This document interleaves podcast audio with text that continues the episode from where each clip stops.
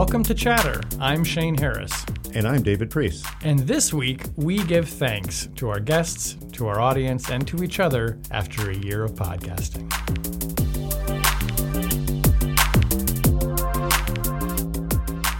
This is a special episode of Chatter because I can't say welcome to the show, honored guest. Uh, and Shane cannot say welcome to the show, honored guest, because our guests are each other. So I'll just say welcome, Shane Harris. Welcome, David Priest. It's a pleasure to to speak with you. Are Now, you interviewing me or am I interviewing you? I think the answer is yes. Is this like that Spider Man meme where they're pointing at each other? It is, but I, I'm very nervous about where your webs are coming from. So so let's hold back on the on the analogy here. Oh, my. um, we are we are approaching Thanksgiving, which is Mhm, yes. a wonderful time to look back and reflect on the the previous year since the last Thanksgiving, and it's been a personally difficult one for both of us in some mm-hmm. oddly parallel ways, but also a really rewarding one in some new ways, and that includes our joint project here with Lawfare right. Chatter, because I know you have spoken to some remarkable individuals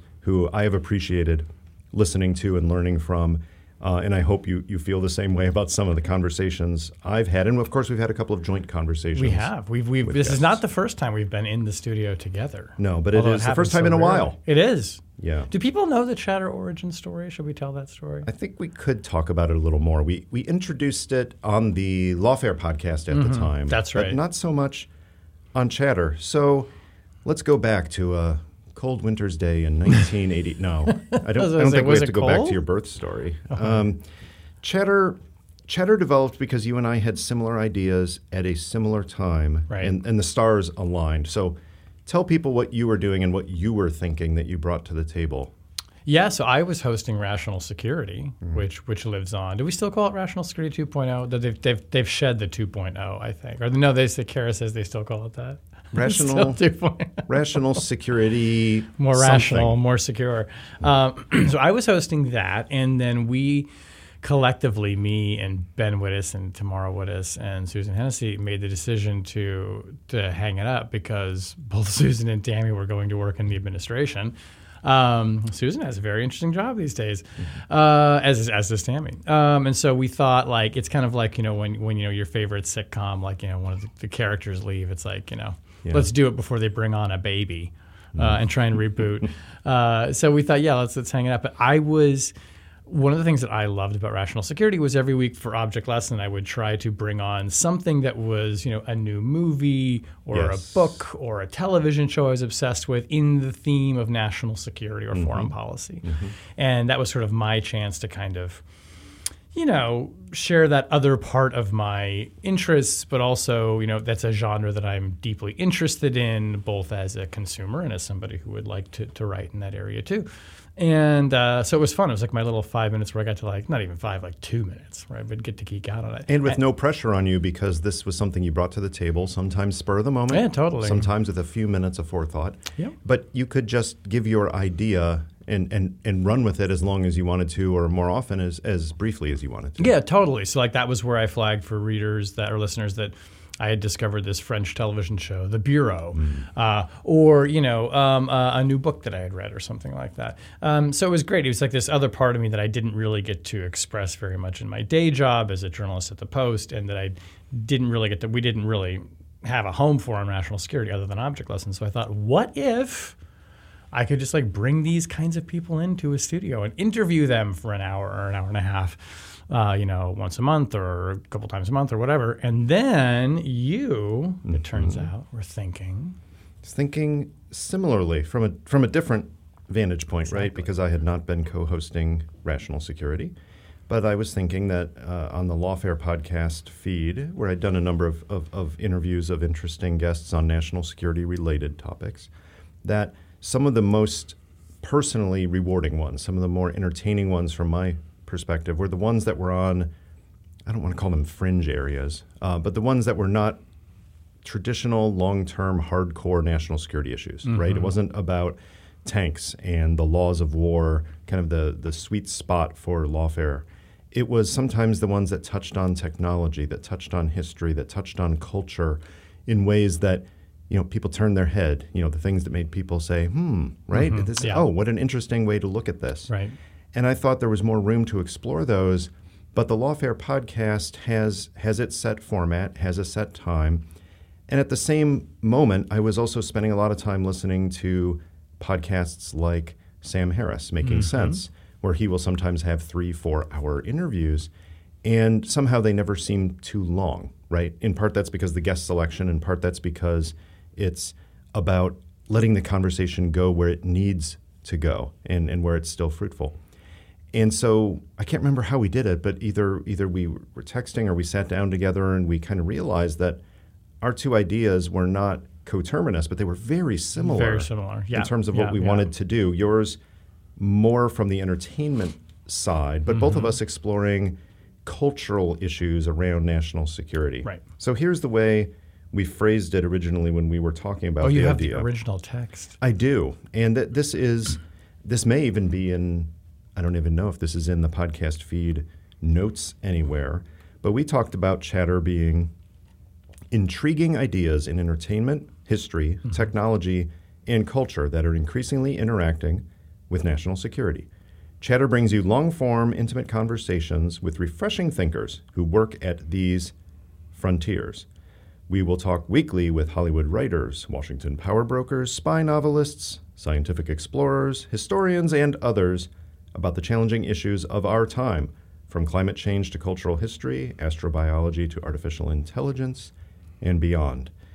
And I think looking at what we've done in 50 plus episodes, I think we kind of I think we've hit most of that. Mm-hmm. I think that's right? mission accomplished, David. Yeah, some I more think than we others. nailed it. But we've hit a lot of those areas. Yeah. So when In I fact, we had a Hollywood writer for our very first episode. we did Joe Joe Weisberg, I'm getting ahead of ourselves. as I recall, right? Yeah, was was right. the very first created And of the Americans. in the very first few months. Actually, we had everything from a uh, U.S. Congressman Adam Kinzinger Mm-hmm. to former intelligence community leaders to writers of fiction to producers in Hollywood Mm-hmm. and activists. I, we we hit a lot of different angles on that, and I want to I do want to spend some time walking through that. But there's one thing I realized we never said at the beginning of this endeavor. We came up with a name, Chatter, mm-hmm. in part because these are informal, longer form conversations. But I don't think we ever stated explicitly from our joint interest in intelligence that chatter does have a meaning Yes. that, that does touch on a, a substantial number of the topics we ended up hitting in our various episodes. So when you hear chatter professionally, what do you think? we think intercepted communications. We think eavesdropping. You know, we think uh, we the United States has picked up chatter among Russian operatives talking about what they want to do in Ukraine.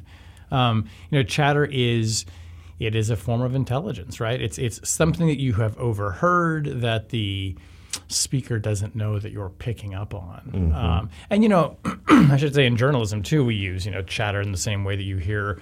Uh, like you know, there's gossip or rumor, or there's talk that you know people are saying a phrase we may be hearing more again of David. People are saying. Oh, dear. We're not going to talk about that. Um, but yeah, chatter has this, you know, this meaning in in the worlds in which you know you work professionally, and I guess I do too, as, as somebody covering it, um, that is quite specific. So it was a lovely play on words um, for those in the know. And, and and if not, chatter has the perfectly uh, uh, serviceable colloquial definition that you just described. And I think we've we've done that as we reflect back on what we've done and use this as an opportunity to give thanks primarily to our, our guests, uh, but also to those who help make this happen, like Kara Schillen, the intrepid Kara Schillen of Goat Rodeo. She's blushing. She's right over there blushing. I like that. And the others at our partners Goat Yeah. Rodeo, others at Lawfare who have who have helped us pull this together. And and our listeners as well who have given us some great feedback and some great encouragement. Big time. This this is a Thanksgiving special because it is all of those things, right? Now, But no songs, and no turkey. no turkey. Damn, I, could have brought a turkey. One of us may be the turkey, right? Do you, do But- you, it could be. Do you watch, by the way, do you watch Only Murders in the Building, another show about podcasts? I do not. so there's a roast turkey reference. I'm not going to say, you'll see. Don't People who it. listen to it will know. I could have brought a roast turkey. All right, we'll leave it there. But we won't leave it there talking about the last year that we want to give thanks for. So for me, one of the joys of this project has been using Chatter as a vehicle to basically dig deeper on a lot of issues related to national security that I probably would have picked up a book on or, or tried to reach out to somebody and just bounce ideas off of. But instead, we do it through a conversation. And some of those things I would have explored anyway, but some of them I would not have. So I'm, I'm grateful for the chance to do that. I'm especially grateful to listen to your episodes because mm-hmm. you're hitting some things that I didn't even know I was fascinated in until I heard the whole episode. So I want to call back some of my favorites that, that I've heard from you in the past year and as a way of springing forward to some of the things that we, we hope to do in the future. So for, from me, when I look back at all the things that, that you've done during the past year, the one that keeps coming back to me more than any other is your conversation with Laurie Anderson, mm. multimedia mm. artist. Uh, I grew up knowing Laurie Anderson, not personally, but she was still a part of my life. I think my first introduction was through um, Excellent Birds, the, the, the song that was on the So album by Peter Gabriel, but also on Laurie's album in a different form. And then discovering over the years that she had done both amazing music uh, before that, which I, I, got to know somewhat, but then that she w- she was crafting in every medium possible. Totally, I mean, you name it, and she was there. It was sculpture, it was visual, it was writing, it was uh, it was it was everywhere. What I, I liked about that chat you had with her, however, was was not learning more about that, which I did mm-hmm. and appreciated.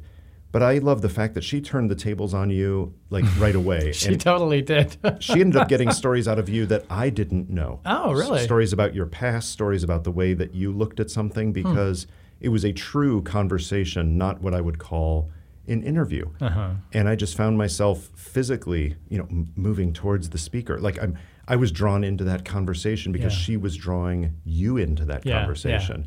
Yeah. And to me, that's one of the benefits of, of Chatter is we've had the opportunity to really develop a relationship with some of the guests so that it becomes more than just tell me three things about what you're working on, mm-hmm. but it mm-hmm. becomes let me get to know you a little bit. Yeah, she like she did the whole journalist trick of like turning the tables, didn't she? What was interesting to me about that interview and really gratifying as well is that I, I was not as familiar as you were with her work, and I went to go see this retrospective that she had at the Hirshhorn and was just completely knocked out by it. And, and was aware of you know some of the more you know popular things that she had done, but you kind of walk in to this exhibit and there's this timeline mm. of you know everything that she's been involved with, with all of the people who she's worked with, Peter Gabriel and Brian Eno, and you know, and and, and lesser known people as well in music and art. And you know, you kind of think to yourself, like, "Gosh, where's this person been all my life?" And you're like, "Everywhere. She's been everywhere your whole life. She's all around you." And so it was this great thing. And she'd had a couple exhibits in the retrospective, which were germane to our topic. So she had a really moving. The most visible piece of this was this um, exhibit where she took a detainee from Guantanamo Bay and mm-hmm. she projected his image onto this giant chair. So it almost looked like he was sitting in the chair that Abraham Lincoln sits in in the Lincoln Memorial.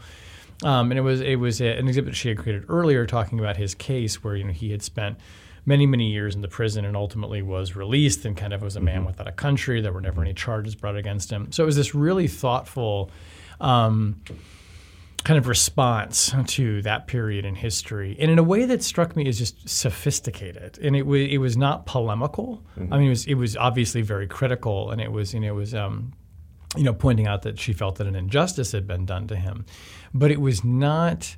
Um, it was not what I was used to seeing. It, it was letting, it was leading with the art. It was leading with the the image and the and the um, the exhibition that she made. I loved it, and I kind of came out of this exhibit and I was with my husband Joe, and I kind of said, you know, God, it would be great to get her on the podcast, eh, which was still fairly new at that point. And I found her email address, I think, on a website, and or somebody like connected to a record label, whatever. So I fired this off this email, and and listeners should know too that sometimes when we go to find these guests, it's like firing off in the dark, hoping somebody responds. And they don't always, but when they do, as Laurie Anderson did, and says right away, yeah, sure, I'll do it it's great. I was thrilled, and I mean, and from from my perspective, that was we had some pretty big names on, but I think by that point, I mean, like she's probably. I'm just looking over the list of who've been on up to that point. Mm-hmm. Probably the most famous person we'd had mm-hmm. on the show, and um, it was just great, and I loved it. And what was also funny too is that she's this incredibly sophisticated technical multimedia artist, and it never fails. We had trouble connecting Of course. over Zencastr, so Of we had to work out the kinks.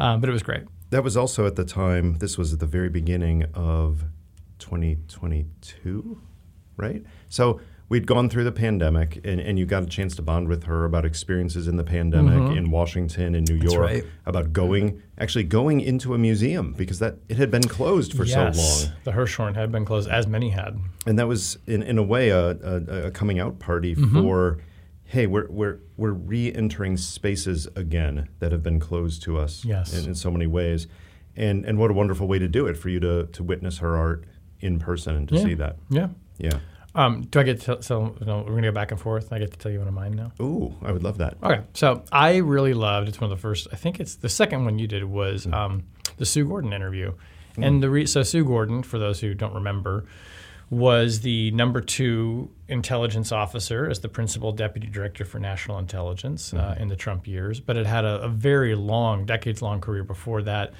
Uh, a CIA officer ran the National Geospatial Intelligence Agency, right? Did she was she director of NGA? i'm trying to remember her, her full resume is so impressive and, and hon- honestly some of the most impressive things are the things that aren't as public like running In-Q-Tel the, Right. uh, from the cia side or helping to get it started i should say Right. um, the venture capital investment arm of CIA that's led to some wonderful technologies for, for all of us, in fact. So yeah, her, her resume is is amazing. Yeah, one, and really just like one of the leading lights in the intelligence community, and you know, kind of a rock star for people who know her, but a very, very big name in that world who is nevertheless not a household name Mm-hmm.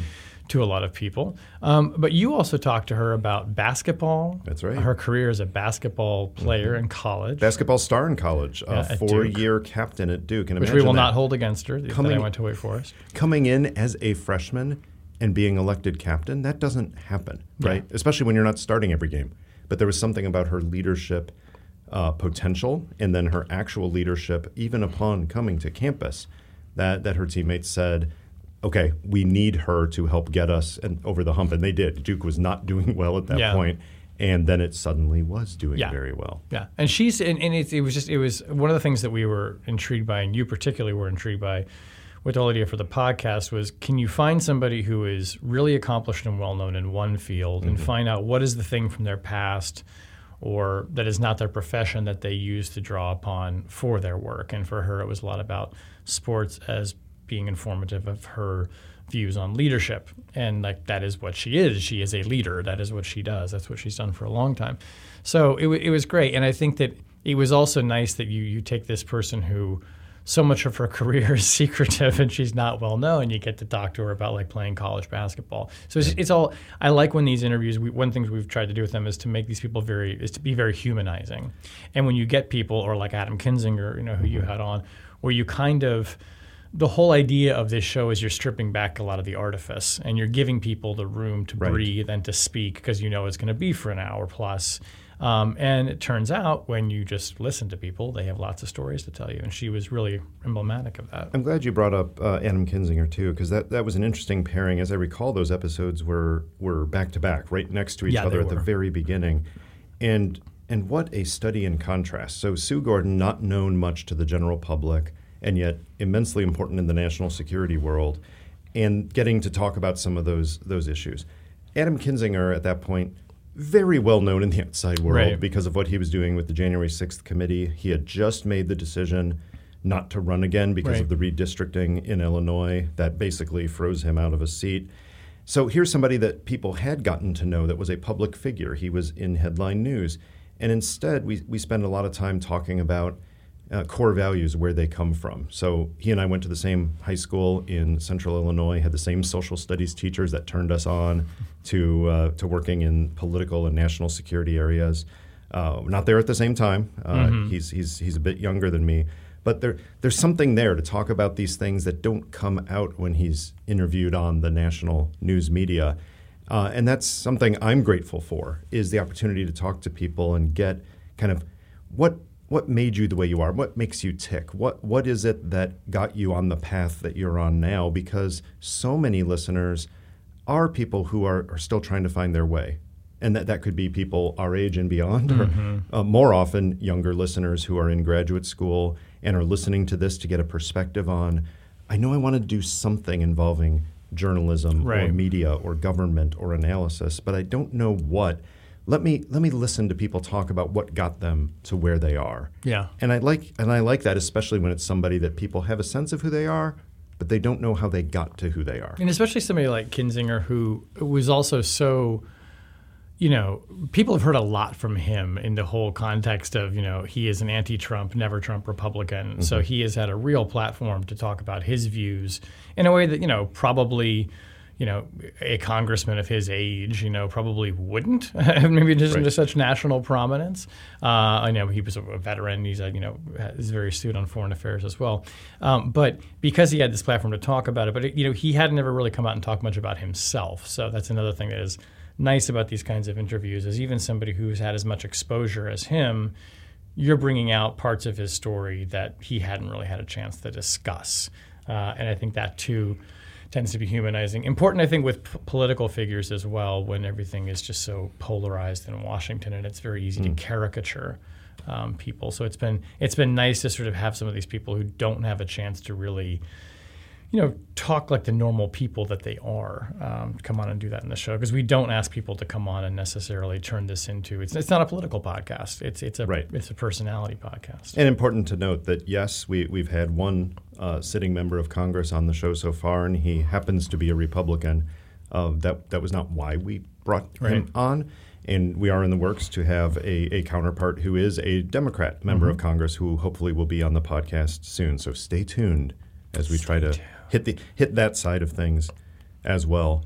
Uh, let me shout out some someone else. I mean, I, I, we could spend literally eight hours talking about every single guest, and we're not excluding. Well, we have done 50 plus, David. We're pretty good at this. We are, and, and you know what? I and looking back at everyone that you've spoken to, it's hard for me actually to call people out as particularly good because there were particularly good aspects of every conversation, things that that made me really perk up.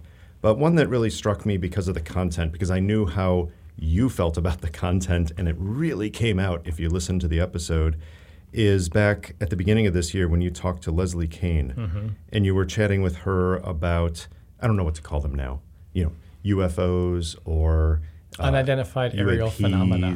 But the whole idea of, you know, these things, some of which remain unexplained, many of which are explained, but some of which remain unexplained, and now the openness that did not exist in previous decades to talking about them as a national security issue, not as a runoff to an alien conspiracy theory mm-hmm. area, right? exactly. And that was a really rewarding conversation because you got you got to go beyond the headline and you got to go even beyond some of her great reporting Yeah. on the issue to to explore a topic that I know you've been curious about for a long time. Totally, and you know, and she really is, you know, one of the most credible, arguably the most credible journalist covering this phenomena. And you know, it does not come out and say that there's a conspiracy by the government to cover up the existence of aliens. That's not what she's writing about. She's mm-hmm. writing about it with a much more clinical reporter's eye. Um, you know, I think Leslie Kean is very open to the idea that these could be extraterrestrials, but she is certainly um, also um, clearly recognizes that many of the sightings, you know, have real explanations. Um, interesting too, because you know this is back in the news again. You know, the ODNI report that came out, or at least as reported, the classified version that was sent up to the Hill, finds that a number of these 140, I think, plus sightings that the intelligence community had been studying, they find do have actually a, a credible uh, explanation Right. uh, that is that they are either drone aircraft or some other kind of aircraft, or they could be a sensor malfunction. Still more to learn about that, and it's difficult because that report is classified. But that doesn't diminish, you know, the work that someone like Leslie Kean does. And what I admire about her work is, you know, she is taking a position of, you know, this is about this is about asking questions. This is about the, the, the, the journey of seeking information. It's not about trying to stake out a ground and say, this is the answer. Um, and, so- and I admire her for that. And she, you know, she's dedicated so much of her career to this when she could have done any other number of things. I think it's hard writing about national security and intelligence. You know, imagine when you're writing about something where, you know, the facts may never be truly known in your lifetime. Um, that's a pretty, you know, pretty amazing commitment. Um, and she's just like a she's a great explainer. She's a great talker. Uh, and I had been a big fan of her work for a long time. This is another thing that's so great about you know at least from my perspective. I think I speak for you too. with so many of these guests, they're people whose work we've loved, and just the fact that they get to come, they're going to come in and talk to us about it is a treat for us. I mean, I try in some of these cases not to like fanboy out on too many of these guests. Um, if Eric Rochant, the creator of the Bureau, comes on anytime in the next several months, I may still fanboy out on him. Um, but it is really it's it's a delight, and one of the things that I look for when I'm looking for a guest is you know who is somebody I would really love to talk to. I mean, if I ran into this person in a bar or I was sitting next to them on a plane and had them captive for three hours, who would I feel really lucky to be with? Um, you know, and, and, and, occasionally those are people I've worked with before, like Noah Shachtman, who now is the editor of Rolling Stone. But for the most part, I try to find people who I don't know, but whose work I really have enjoyed, uh, and and and would just love a chance to you know ask them questions for an hour. And within the, the space field, which, if you can broaden out what Leslie talked about to wider issues of uh, space, astronomy, and issues of that sort, we've both done that, right? Yes. So I've been a fan for many years. Probably the podcast I've listened to longer than almost any other is Astronomy Cast. Mm-hmm. It, it, just goes back to you know young David uh, as a probably seven, eight year old, checking every book out of the local library that I could, having to do with space.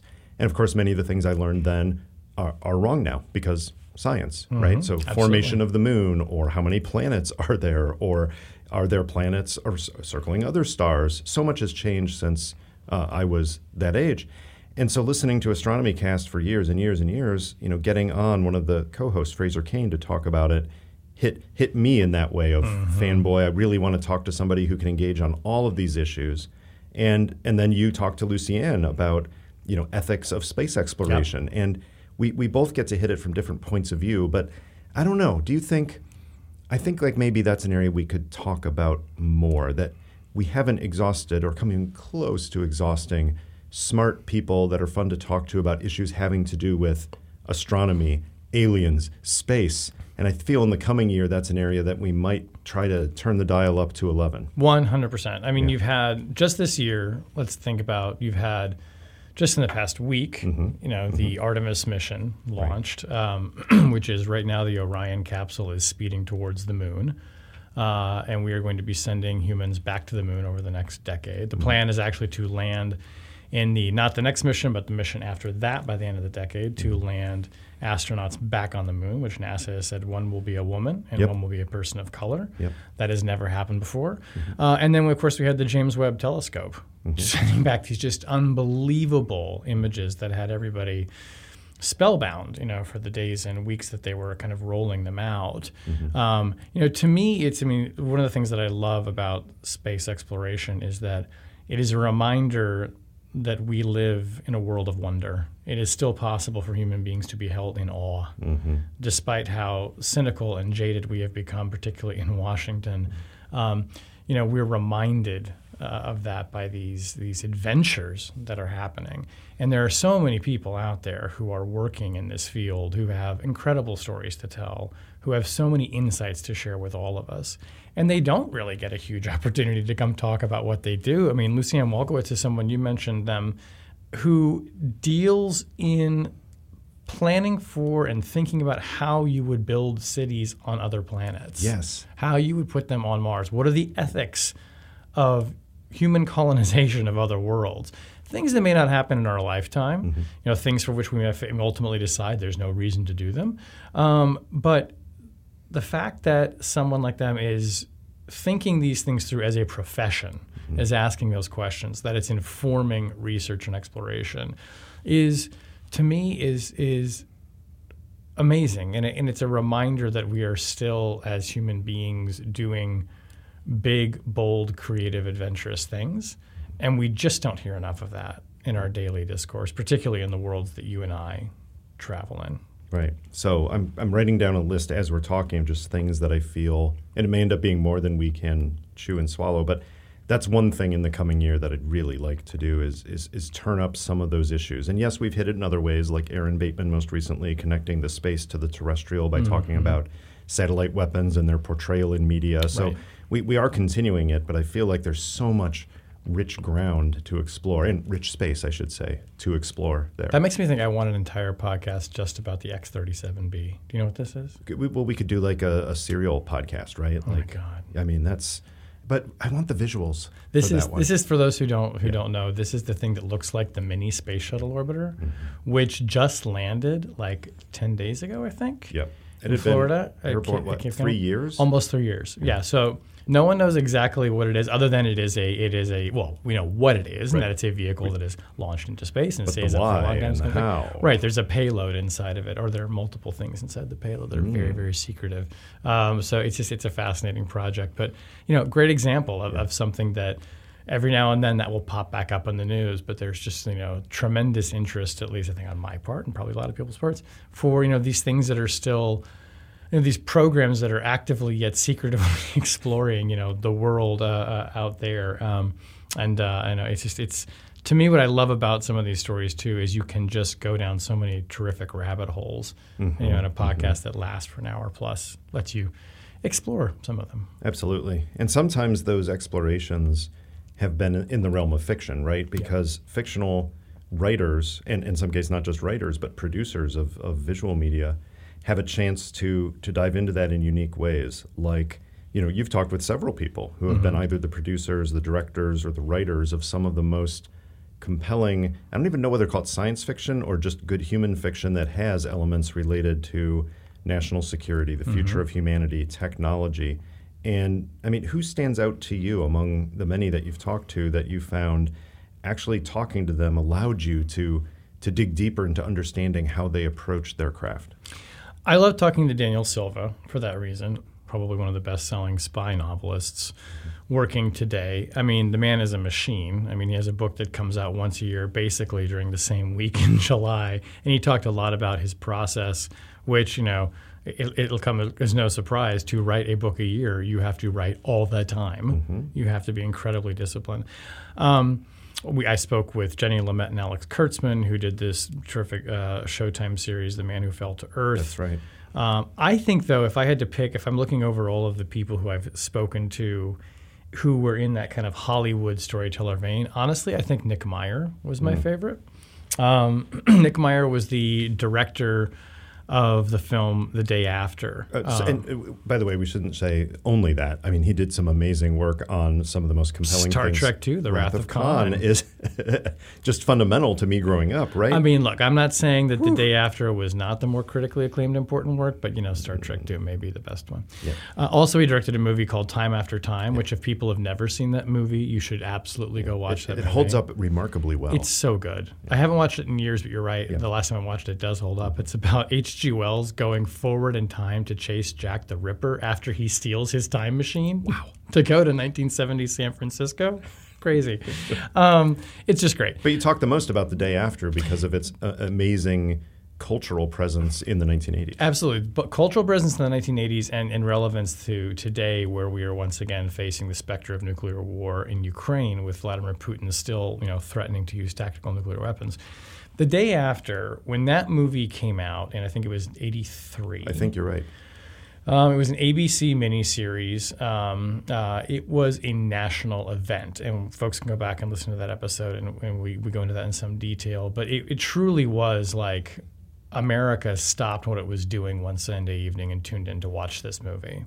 And it was a vivid, horrifying, graphic depiction of a thermonuclear attack by the Soviets on the United States. You don't see the U.S. bombs going off in Russia, but that happens too in there. And then what the day after looks like, you know, so the nuclear winter, the debris falling like snow from the sky, the corpses, the the dis, you know the destroyed buildings, the people dying of radiation sickness. I was probably seven or eight years old when that movie came out. And my parents decided to watch it with me and my brother, which Nick Meyer told me. He said, Your parents made a mistake. They should not have let you, that young, watch this film. Um, Even it, though it was on national it was on. ABC. right? Yeah, Ted Koppel did a national town hall discussion about the movie afterwards um, that night. um, everybody knew it was on. It, it was, you know, it was advertised all over the place. Um, but it was a, a, a searing uh, experience, and it coming when it did in the really this kind of one of the peak periods of the Cold War, where genuinely, I mean, people like alive at that time and you know kids my age thought there was a very good chance that we were all going to die in a nuclear holocaust, and then to see it depicted in film mm-hmm. like that was terrifying. And I do think that it had, and we talk a lot about this on the episode. There's evidence that it had a that it shaped the thinking of opinion makers, but also importantly elected leaders, including President Reagan, and made people really understand this can never be allowed to happen. We must do everything we can possibly do to avoid what is being depicted in this film. Uh, and you know, and I felt that then too. And you know, and it wasn't that many years later. The Berlin Wall comes down, the Soviet Union dissolves, and you know, and the and it, and it becomes very difficult to imagine something like that happening. And so there's this feeling of tremendous relief uh, that, that, that accompanies that. But at that time when that movie came out, it was um, just earth shattering. And you know what I also loved about talking to Nick Meyer, he's somebody who is stayed you know very active as a storyteller, and he's Yep. still and he's a novelist. Um, you know, but he's had a longevity to his career, even though there are these movies that he's most well known for that were many years ago. But he's an example of sometimes in your career you do something that is so singular that it's almost, you know, in some sense it's bigger than anything you've ever done, and you will always be the person who made that film. Hmm. And he's a real character. It's just it's, it's just a great interview. I thought that your your ability to draw out from people because they often will get the same stories when they're talking to the Hollywood reporters. Not just Hollywood reporter capitalized, but Hollywood reporters. Yeah. You know, they're talking about aspects of uh, filmmaking and audience and, and things of that sort. But often they are not prepped by Constitution or by uh, any kind of preparation for the actual interview to talk about relations to national security themes Right. that's what you bring, and, Right. and you were able to give people, in many cases, a, a conversational experience unlike conversational experiences they'd had before. So maybe I'm projecting here, but it sure feels like some people, and Nick Meyer sure sounded that way, like somebody who said, you know, this this brought out some some parts of the conversation that actually enriched me as Yeah. well. And that'll happen sometimes after the interview is over when the tape has stopped rolling or somebody will send an email later and I'm sure you get this too where they'll say, "Oh, that was really great. No one's asked me that question or I mm-hmm. haven't done an interview like that before." Which, you know, I, I, I don't I don't say that to pat ourselves on the back as interviewers, but um, I think also that it, it's the format of a show like this, and there just aren't that many of them out there. I mean, you know, and I listeners may not know this, but early in my career as a journalist, I did spend a year in Hollywood as an editor in a movie magazine, and what you see in that in out there is it is very much that is the sausage factory. That you know interviews with actors and directors and writers are very often they can be negotiated um, they are very rote. I mean these are people who go on junkets. They get asked the same question a hundred times and they have to make it look believable and natural every time. There just are very few places where people can come on and talk at length about their work and get unexpected questions. And it turns out, no surprise, they crave it. And I think it's another reason why people like to come on this show, and hopefully more creative people will want to do that because that's the kind of environment we're trying to create because it makes for such a good interview. And as a listener, you learn so many things that you're not going to get from a typical, you know, no disrespect to my Hollywood reporter friends, but you're not mm-hmm. going to get from that kind of format where you know it's it's very scripted, it's very controlled. They talk about a movie and that's it, and they have to kind of get in, get out. We don't do that here. People can't see this right now, Shane, but I'm physically restraining myself from jumping in and pursuing this because I, I reserve the right when you are finished with your manuscript. And we're talking about the, the Shane Harris work of fiction as something to talk about on this show, to talk about the origins, the influence of the Hollywood reporting on that. So I'm, I'm, I'm stopping this. Um, but I'm not going to say stop. I'm going to say I'm just pressing pause. Okay, Because good. we will continue this conversation uh, later. Um, a couple of areas we've gotten into over the course of the past year that that I have appreciated, and I'm really interested in hearing your views on this because you you tend you have focused more on the art world uh, in various ways. Laurie Anderson, Trevor Paglen, others, um, and the worlds of fiction. Whereas I have gravitated a bit more towards some of the interesting historical takes and what they illuminate about the present moment. So, getting Joanne Freeman, uh, absolute superstar human being and historian, talking about violence on Capitol Hill and, and releasing that on the anniversary of the January 6th uh, attack.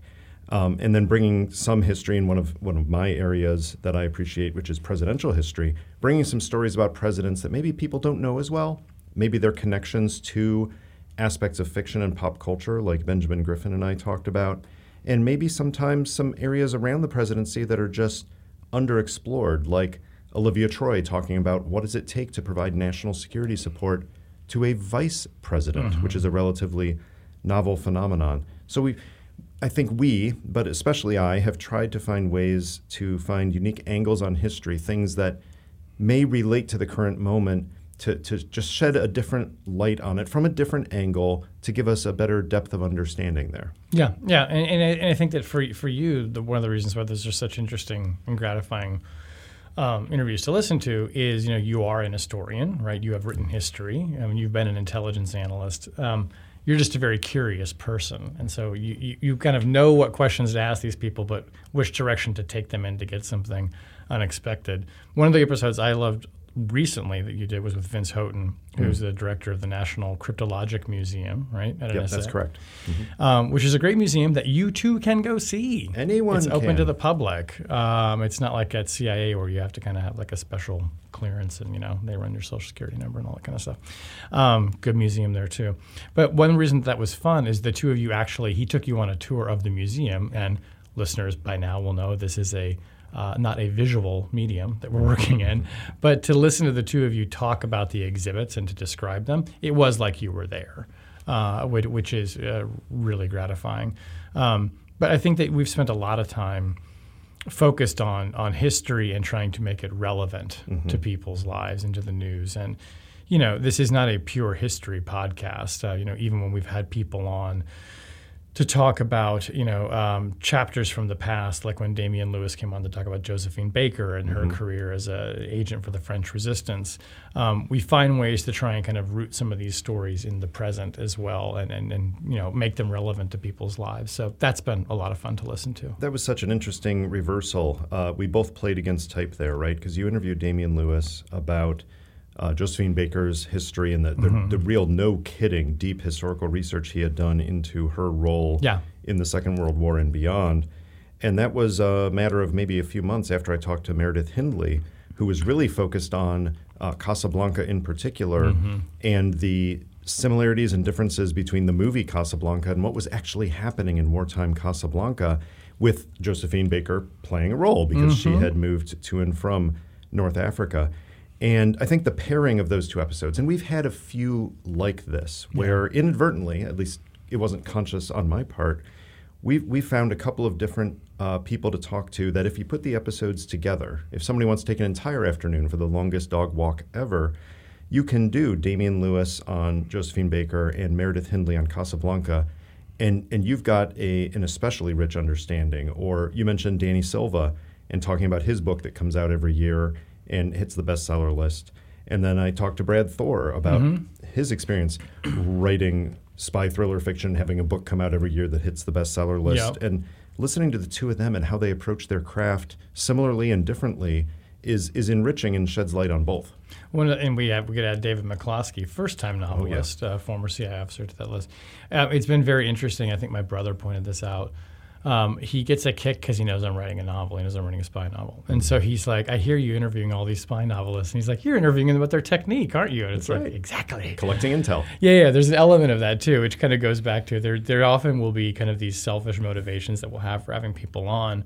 You know, one reason why I like interviewing spy novelists is a I like spy novels and b I want to know how spy novelists write spy novels mm-hmm. and you know and I, I, love talking to writers about craft um, and you know there are and there are those points of commonality, whether it's to be somebody who's writing fiction or producing television or doing journalism, like what I do most of the time, where you do kind of meet all on the same plane, mm. where writing is a discipline and it's a practice and it's a craft. Mm. And so I feel like I both get to talk about them to something that I know very well, but then an angle or a dimension of it that I don't know a ton about and that I get to learn from them uh, and, and, ask for tips. Uh, I think I think that's nice. a good observation. That on some of those episodes, it's it's obvious why we have timing. I'll get to some of our timing in a moment, but for some of that, it's personal timing. Like you are working on something, yeah. and you think, "Wow, I'd really love to have an excuse to talk to this person for something I'm struggling with right now mm-hmm. on dialogue, on history, on depth of character description, whatever it may be."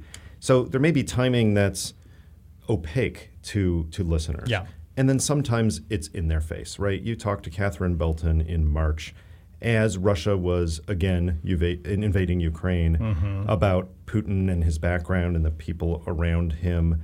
Uh, I chatted with Eric J. Dolin about hurricanes as the most severe hurricane that hit the United States um, was hitting the, the, United States down in, in Florida. So sometimes our timing is exceptionally good.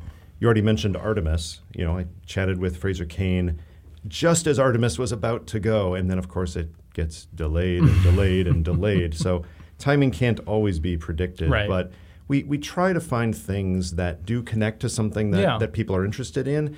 Even if it's a generic topic that doesn't have a specific time frame, it's got to be relevant to something that's in this general space. That's right. That's right. And actually, that makes me think too that another interview I liked very much, and that some people I know who listen to the podcast still say it's one of their favorite ones, was the um, interview with Erich Schwartzel, who's the Wall Street Journal reporter mm-hmm. who wrote uh, the book Red Curtain, and all about how basically China became the most important market for Hollywood and the influence that China exerts directly and indirectly over what you see in the movies. And of course, this comes out not long before Top Gun Maverick, you know, mm-hmm. po- probably I'm guessing one of the biggest movies of the yeah. year, mm-hmm. hits theaters. And there was all kinds of controversy around that movie for modifications that they made to Maverick's jacket to remove patches that were offensive to the Chinese government, to the fact that he's fighting this enemy that kind of looks like China, but they never say it's China. It's like North China Russia Stan or something.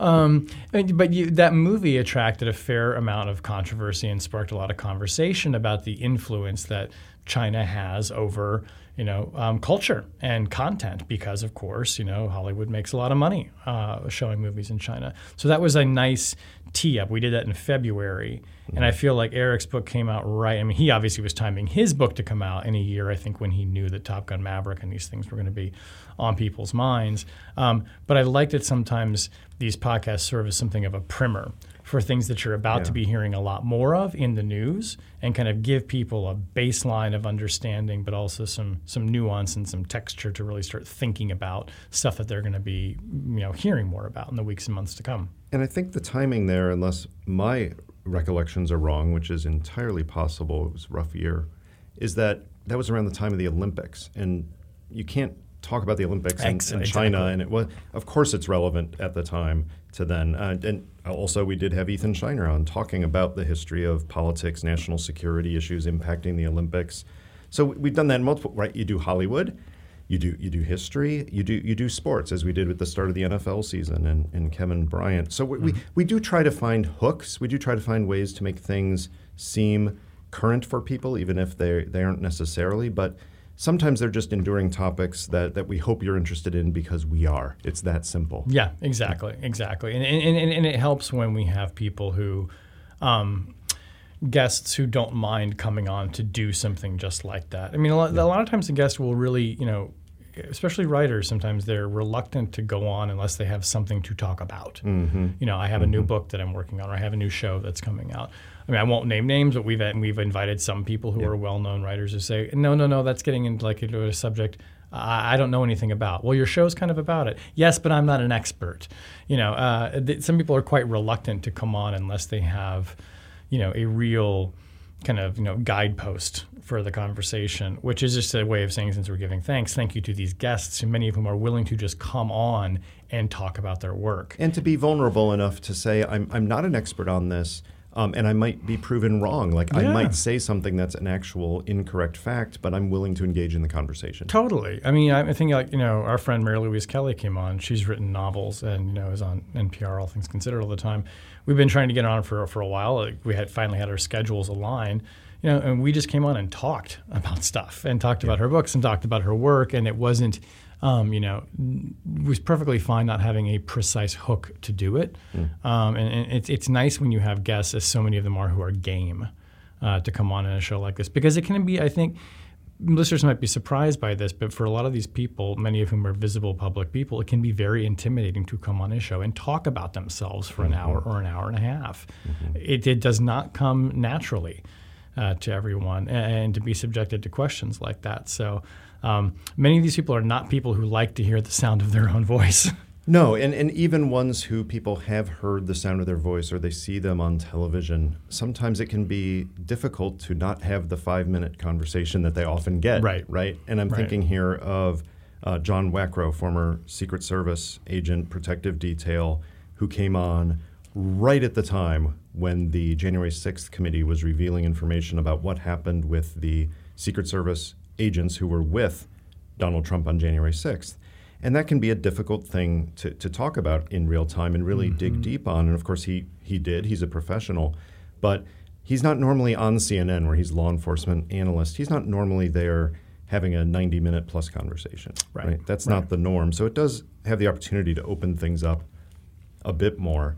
One of the more fun angles that we've done in that regard is something that I, I'll put you on the spot here because I, hmm. I hope we get a chance to do it more in the coming year Okay. which is when you and I are sitting here, not not separately. That is, you sitting here and I listen to it when it when it's released, or vice versa. But when we are both sitting here talking Yeah. to someone interesting, and we've done that a couple of times, as I recall, John Cipher, former colleague of mine, um, and then uh, Alex Finley, also former CIA officer, but both both people who have gotten into the entertainment industry in different ways, and yet there's there's the opportunity for us to almost explore each other's backgrounds and our priors Yeah. coming in as we interview them, and I'd, I'd like to look for opportunities to do that a little more. I love those too. And I think that we've heard a lot of positive feedback from listeners too, that they enjoy when the both of us are, are talking to folks. And, and, and, and those are both, I think both, John certainly was talking about Hollywood, and Alex, we talked about that, and spy novels as well. Um, John was so interesting because he's now working as, I guess we would say, like a creative consultant, but also a producer, you know, trying to find original ideas to make uh, into television shows and to movies. Um, I, I, it's fun because it's we're all in a room together, and that was also kind of early in those times where we were just starting. Everyone was coming back out again into public and, Right. and, and being with one another. One of the things I loved about that conversation as well, and this all this often will come up, and I think like this came up when you were talking to um, to Rick Prado as well, is the degree to which Hollywood or even novels accurately portray the intelligence community. Yep. Does it really look like that? Is that really how things happen in the real world? And it's so funny because my thinking on this has changed over the past year. Um, in the beginning, I, I, I, I was always very, and as I was starting to write a novel too, very um, committed to this idea that like you know the best fiction is the one that completely accurately reflects what happens in real life. it's about And I- realism. Yeah, Yeah. and increasingly now I'm just like, uh, maybe not so much. And it's not that I think that you know, I think you can go to the extreme where it's something like.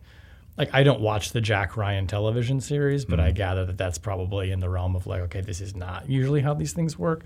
Um, um, but to me, it's more about are the characters believable than would it actually happen like this in the CIA, which is in you know in headquarters building, which is not to say that books and novels, uh, books and movies that do that aren't admirable. I think they are actually. I think it's really amazing when somebody reflects it accurately the way that you know clearly David McCloskey did with Damascus Station, where one of the things that you hear from people when they read it who were in the CIA was this is what it's like to work in the CIA that's just become like less of a requirement for me in judging whether fiction is successful or not.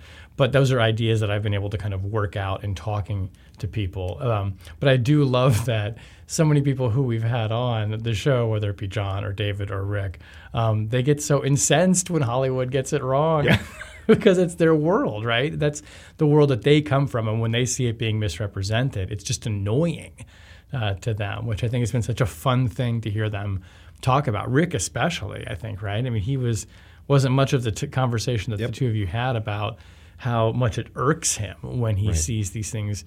Uh, you know, intelligence operations being misportrayed because he feels that it's actually giving Americans a very negative impression of what the intelligence community does. especially on the ethics of it, right? Because and he focused more on the paramilitary aspects, right? The uh, Special Activities uh, Division, now Special Activities Center at CIA, and to the extent that CIA paramilitary operations are portrayed, it's almost always assassinations. It's almost, or it's the rogue operator, the person who doesn't follow the rules but is doing the best thing, and it's almost always torture or killing.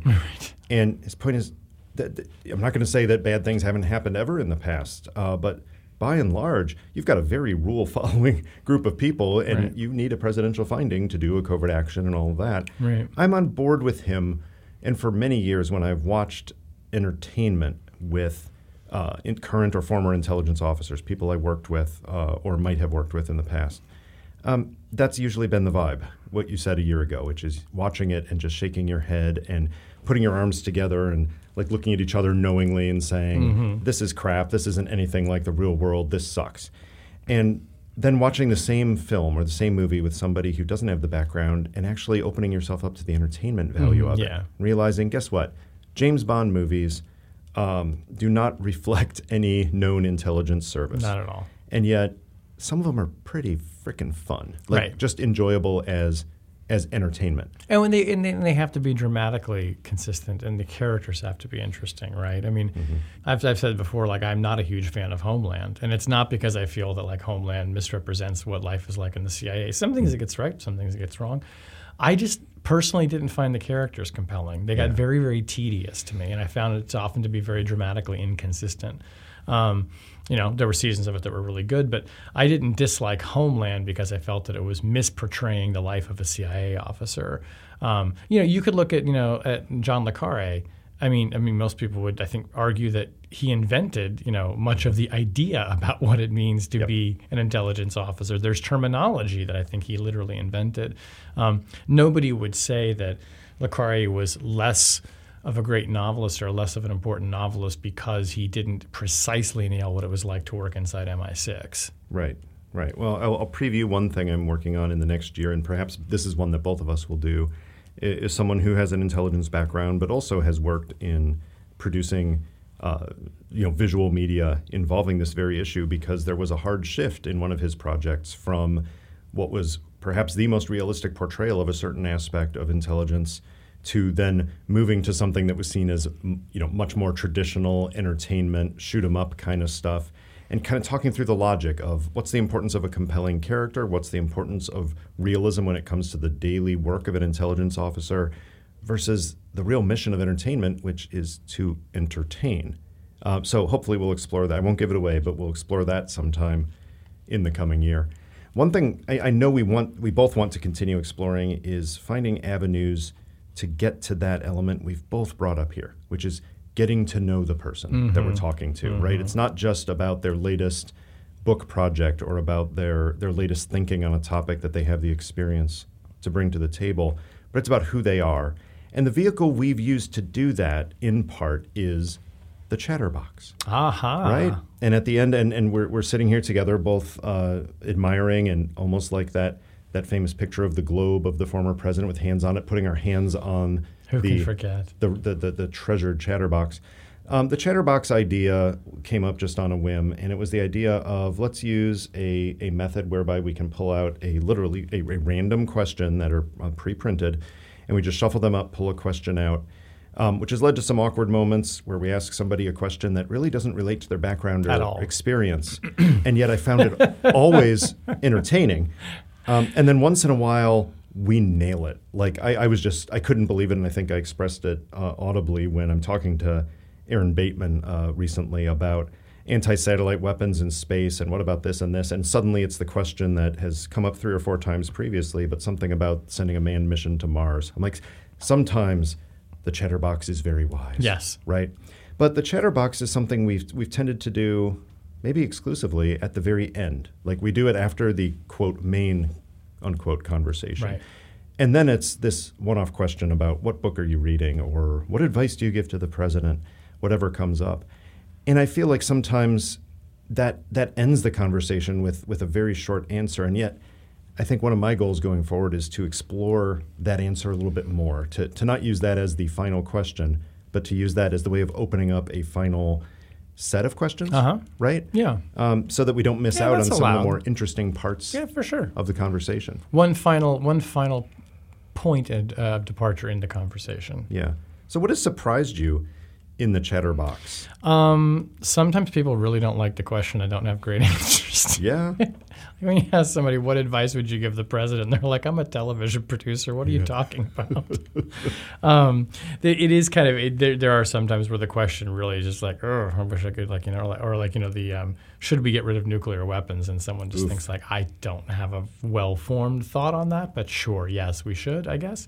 Um, Let me peel back the curtain, Shane. Have you ever asked a question and it was such an awkward moment that you actually ripped it up and pulled out a different one? I and did we, do that And once. we recorded over. No, I did that once recently, and I can't remember who it was for, but I think Mm-hmm. I even I think it's on the tape. You can hear me saying like I'm not asking you. Okay, that that's fair. As Yeah. long as it's on the tape, right? I The did I of- did veto it once. I'm pretty sure, and I cannot remember who it was, what it was for, but it was I would say, for example, if we were going to interview Daniel Craig about his experience making spy films, and the Chatterbox chalked up who played the best Bond, that's one I think we could we could rip up and, and pull a second one. yeah, because you just I mean who, you can't ask him that question because you're not going to get a straight answer probably, um, and there's better questions to ask someone like him. Um, by the way, Daniel Craig, you should definitely come on the podcast. Um, we also listeners should know we make a point of making sure that. The past two or three questions that we have posed, to Pull those out of the box. We pull those out so that you don't get a repeat question. So you won't hear the same question back to back. You know, there'll be some weeks that are separating it. Um, Although I must I must admit, Shane, and I, I don't think I've told you this yet. A couple of weeks I've forgotten. Like I literally forget to go back and take out the question that you've asked in the most Oh. recent interview or, or that I've asked, and it's only at the time that I'm pulling a question out and it'll hit me saying, "Oh crap," you know, because not that it matters, but at a certain point, if we have just asked. You know, in what country other than your own would you like to live, or what's Mm-hmm. what what advice would you give your 20 year old self? I don't want to hear that three weeks in a row. I, I want to hear something unique and different just from my own purposes. And a few times I've forgotten and uh, I've dodged the bullet so far. I wonder if we should get more philosophical with these questions. Like, would you rather be, you know, uh, would you rather be loved or feared? Oh. Why- we, we could. I mean, honestly, you know, let's let's encourage people to um, to, to weigh in with their their ideas. Is there something that Yeah, tweet questions at asked. that was chatter. Yep, yep, that's right. Twitter, as long as it's still functioning by the time this episode is released, Who knows? Twitter is a way to reply to this episode. Would you want to interview Elon Musk? Uh, yes and no. Yeah. How's that for an answer? Yeah. Right. I feel the same way. Um, I, there are some things I really would like to get to in terms of his to the to the ability he would be able to express it and un- understand it and express it. And that's not a hit against Elon Musk. That's a hit against Homo sapiens. Yeah. Uh, most of us don't understand our own thinking very well. But how did you get to what you did? Um, How did you decide to do this? Yeah. Well, most of us think everybody wants to know that. we yeah. back explain our, our, our own motivations and we don't really know but what do you what do you think you did and why on the other hand based on some interviews i've seen they're not always um, what do i say productive some sometimes it's you know he's he's trying to get a point across and because he has many people around him who you know probably aren't people who say no um, he tends to have people who, who listen to him when he wants to say his piece. And i'm not sure that's the most interesting use of time. Yeah, like Kara Swisher needs to interview him, but I, I feel the same way. I, I also feel like I don't know that I would necessarily necessarily give. I don't think he needs a megaphone. Not that necessarily he would come on this podcast, but Good point. But you know, I feel like he's eventually going to do an interview, and when he does, I really do hope it's with somebody you know like a Kara Swisher or somebody who will really you know get into him. Um, and we won't talk about the guests that we are seeking out for for coming months, but we do have a slate of people. Elon Musk is not on it. Just No. spoiler alert. No, I do not have him uh, on the list, although I, I will preview slightly that we, we do have several people, some of whom have already agreed. Uh, we're working on scheduling, some of whom uh, we, have, we, we have not received confirmation from. But the range is amazing. Like when I look ahead at the likely guests of the next few months alone, um, some of them just uh, amazing individuals we already know will be amazing. But some Right. of the topics are things that we have not even come close to exploring yet, and yet intellectually are just fascinating. Yeah. And I know we'll, we'll Yeah. dig down on them Exactly. as well. So the the Chatterbox gives me an opportunity, Shane, to do something I have wanted to do do since it. we started this. I am going to shuffle and go. pull out a question that I will ask you. Okay. See if it's the one I've always wanted to get. If you could give one piece of advice to your 20 year old self, what would it be? Oh, that's easy. Stop worrying so much. and stop being in such a rush. Were you a worrier? Oh God, I'm still a worrier. Um, I was in a huge rush to grow up as a kid. Um, I was shock of all shocks, uh, precocious, talkative, uh, inquisitive. Um, adults would often describe me as to my parents, "Your son is so mature." Some of them meant it as a compliment. Some of them did not. Mm-hmm. Some of them, it was like, "Your son's very talkative. But Your son's very forward." None of that necessarily leads to worrier. Yeah, I think that's probably a separate thing. But like, I think I would have. I think in, my, in this context, the advice I give to my 20 year old self is stop worrying about succeeding and just start enjoying more what you're doing. When I was 20 years old, I was in college. I was writing plays. I was in a sketch comedy troupe. You know, I had ambitions of writing. Um, and I think that I sometimes got caught up in the need to succeed and advance in what I thought my goals were and didn't spend enough time uh, enjoying that process. Um, you know, there's a, a friend of mine uh, who I love, who's an actor uh, in LA. His name is Drew Droege, and he um, he's just had a tremendous career. He's been in the Groundlings. He does all kinds of great stuff online. You've seen him in different like movies, TV shows. He was a teacher uh, uh, and still does teach, but it d- doesn't do it as much now of improv and he taught at the groundlings and he said you know one of the things that he told his students was um, you are not in a race to get famous. Take classes do the work uh, and enjoy it and have fun. And i think that if i were going back to tell my 20 year old self that it would be like you know just enjoy this more. Like don't be in such a rush to get ahead. Worry less about how it's going to work out and let it work out.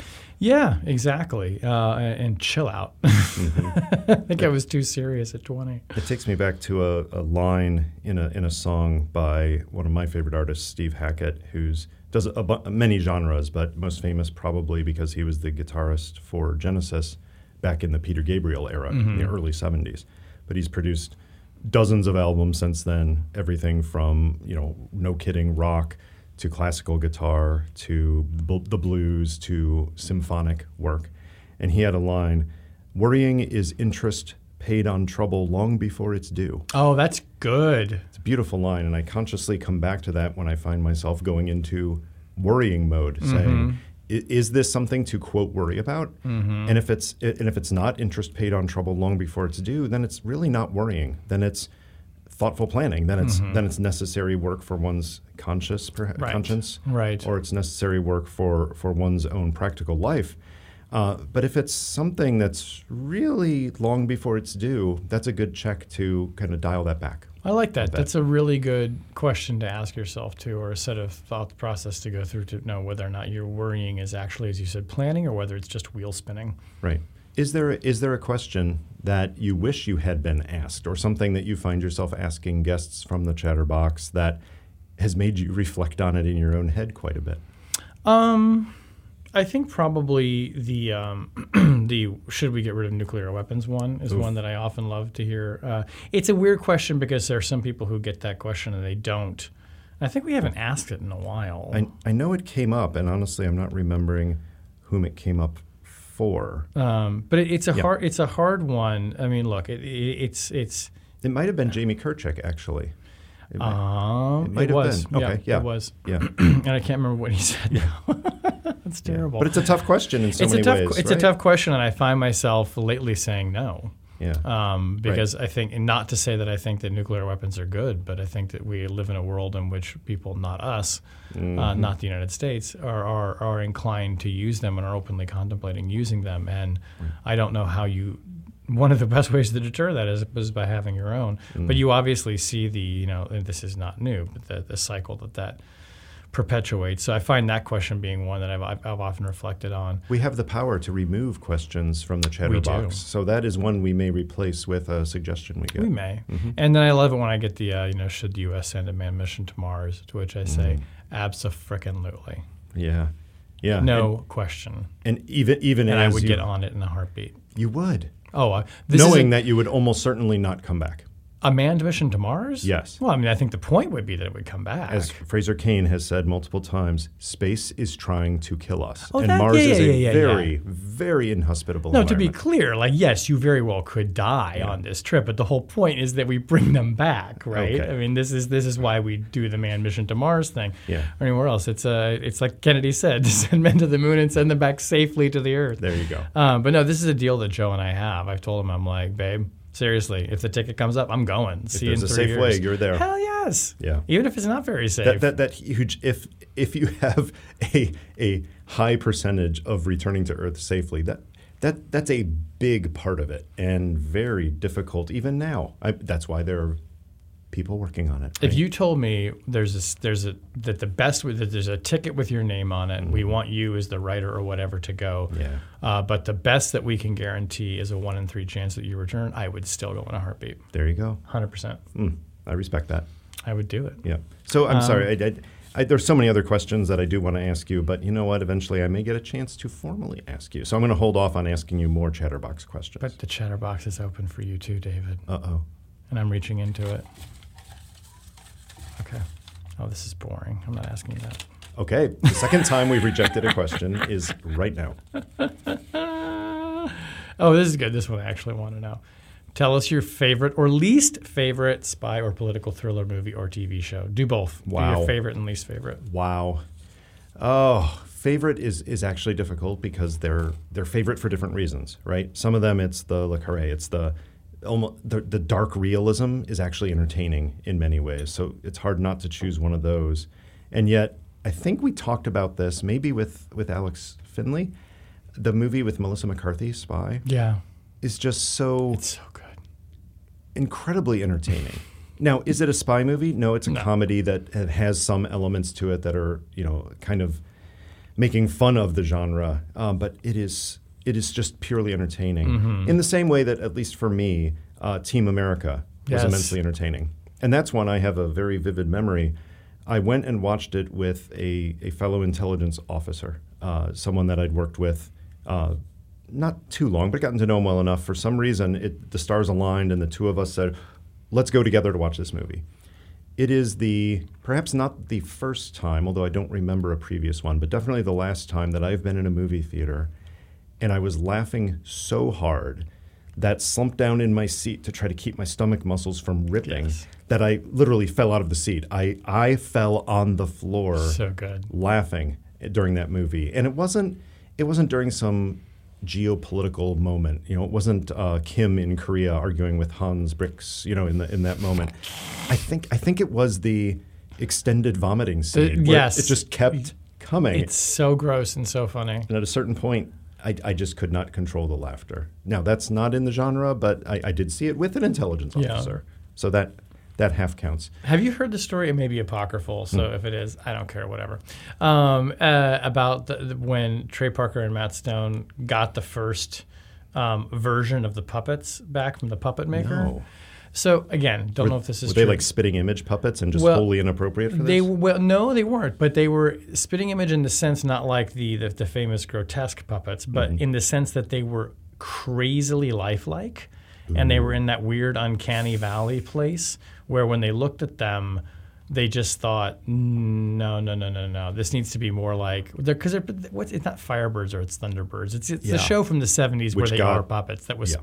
and so they basically sent them back and said, redo these and make them not so creepily lifelike. Dial that back. So Yeah, they're so distracting. Wow, I hadn't heard that. Yeah. But that makes sense because there were the facial features were uncomfortable. Yeah. But but the rest of the puppetry was so obvious that that's part of the comedic value. Yes, exactly, exactly. Yeah, I don't I don't know about my necessarily my least favorite in in the genre, right? For me it probably is that whole subset and maybe it's more than a subset. Maybe it's the majority of films that sell themselves as spy Mm-hmm. movies. Um, where it's nothing about spying. It's an it's about an assassin, right? Yeah. It's somebody who goes overseas. The body count is outrageous. It's higher Mm-hmm. than most horror movies. And sometimes it's things like driving around Prague and shooting and this and the police chase and then it's this and and it's just explosions halfway across the city, you know.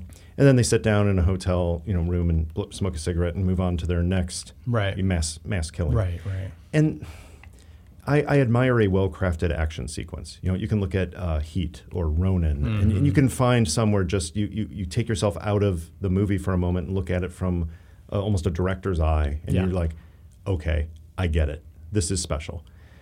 For the most part, I find them tiring. And mm-hmm. especially when it's supposed to be some kind of a, a spy movie and it ends up just being an action movie, I, I don't enjoy it as much. Yeah, no, it, that reminds me too of you know one of my well my one of my favorite movies of all time, maybe the favorite movie of all time is Hunt for October. Mm. There was a movie, and I'm gonna it was it called like Five Fathoms Deep or something like that. I have no It- memory. there's of this this kind of phenomena that goes on where there'll be a really exceptional, successful film, and then some two-bit studio will make what is just clearly a knockoff of it.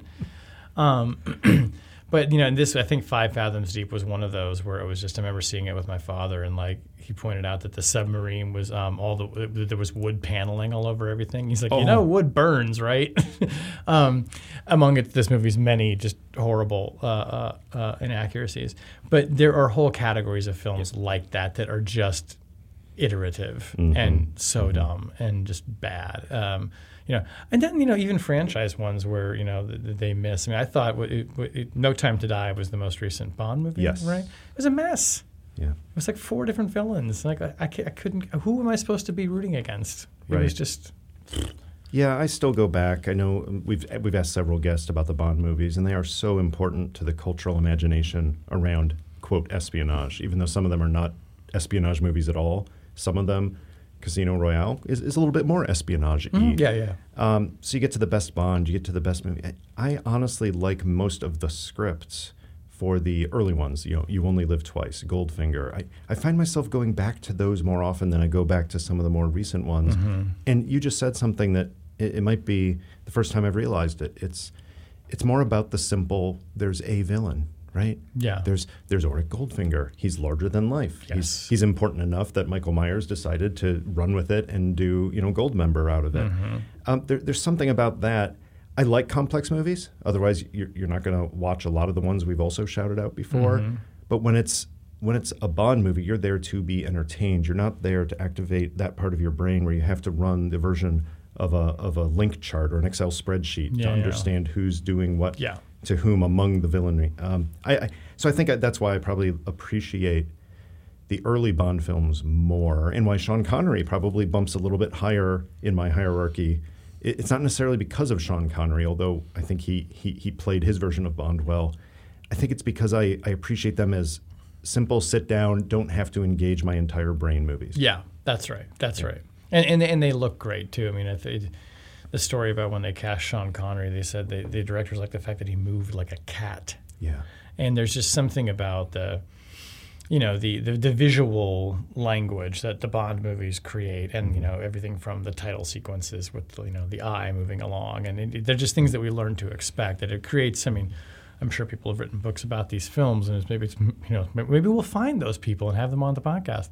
Um, but the few few movie franchises have done that as successfully as the Bond franchise.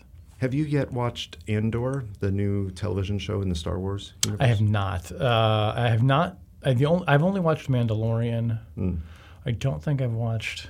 I'm aware of some of the other ones, but no, I've not seen Andor. because I've heard it's one of the best uh, modern fictional representations of espionage. Obviously, in a fictional universe, at least we, we hope so.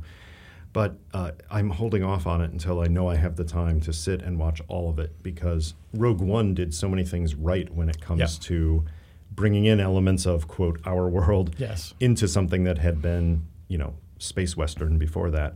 Um, and Andor is supposed to be, in a sense, the fulfillment of some of those promises. Oh, yeah, because I was aware that this was on the slate and that that was the it was Yeah. going to be the espionage thriller of the Star Wars universe. Uh, another movie I'd recommend to people uh, that I saw recently that I feel like gets a lot very right uh, was Operation Mincemeat. Oh, which is about the plot to uh, by the British to make the Germans think that the British landing was going to come uh, in Greece rather than in Sicily, where they actually landed.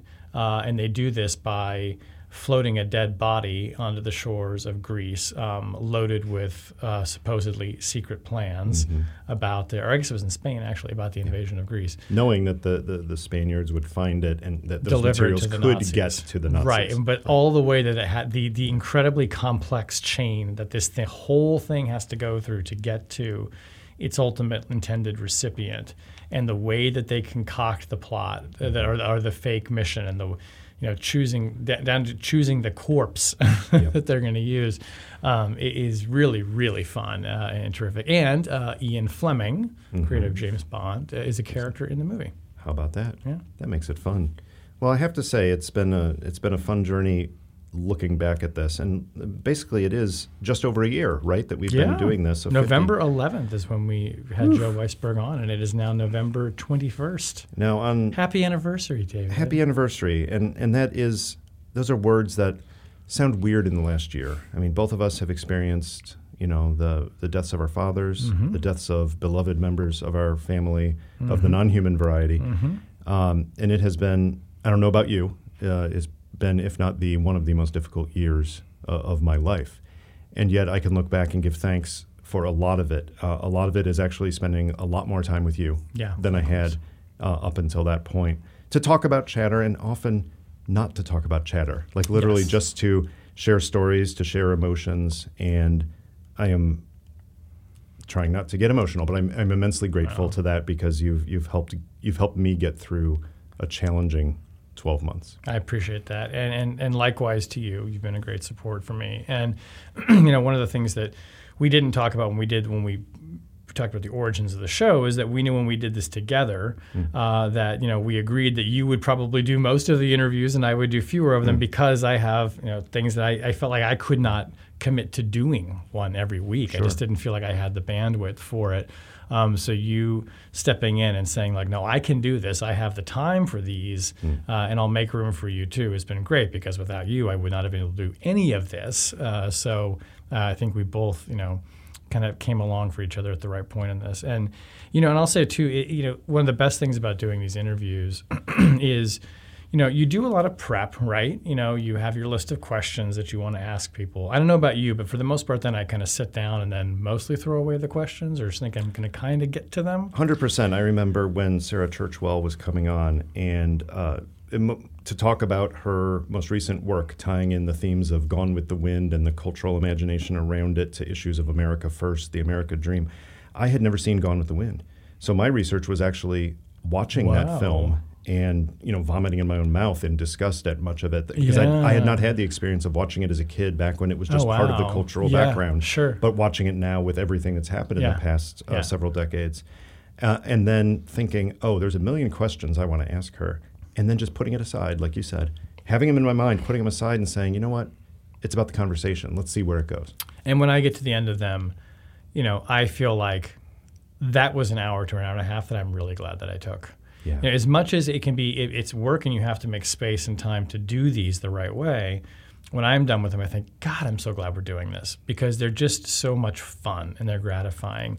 And I think that that comes across for the listeners too. And I love hearing from all of you who are listeners out there when you do like a show uh, or something meant something to you. Please keep your comments coming. You know, find us on Twitter or Mastodon or whatever seal shark six whatever the next thing is. Um, but we love that. I love doing these. I love being able to spend time with david and to spend time with our guests and to have that go out to you guys. So it's a, a very gratifying part of the work uh, that i do. So i'm thankful for that. And that's where we'll close with my thanks on, behalf of Shane. My thanks to all of you listening, on uh, to Cara Shillenn at Goat Rodeo, her colleagues, our colleagues at Lawfare supporting this, uh, but to our guests and to the audience. I mean, really, let us give thanks to all of you for what you you bring to us through this experience as well, and we look forward to doing more of it again in the coming 12 months.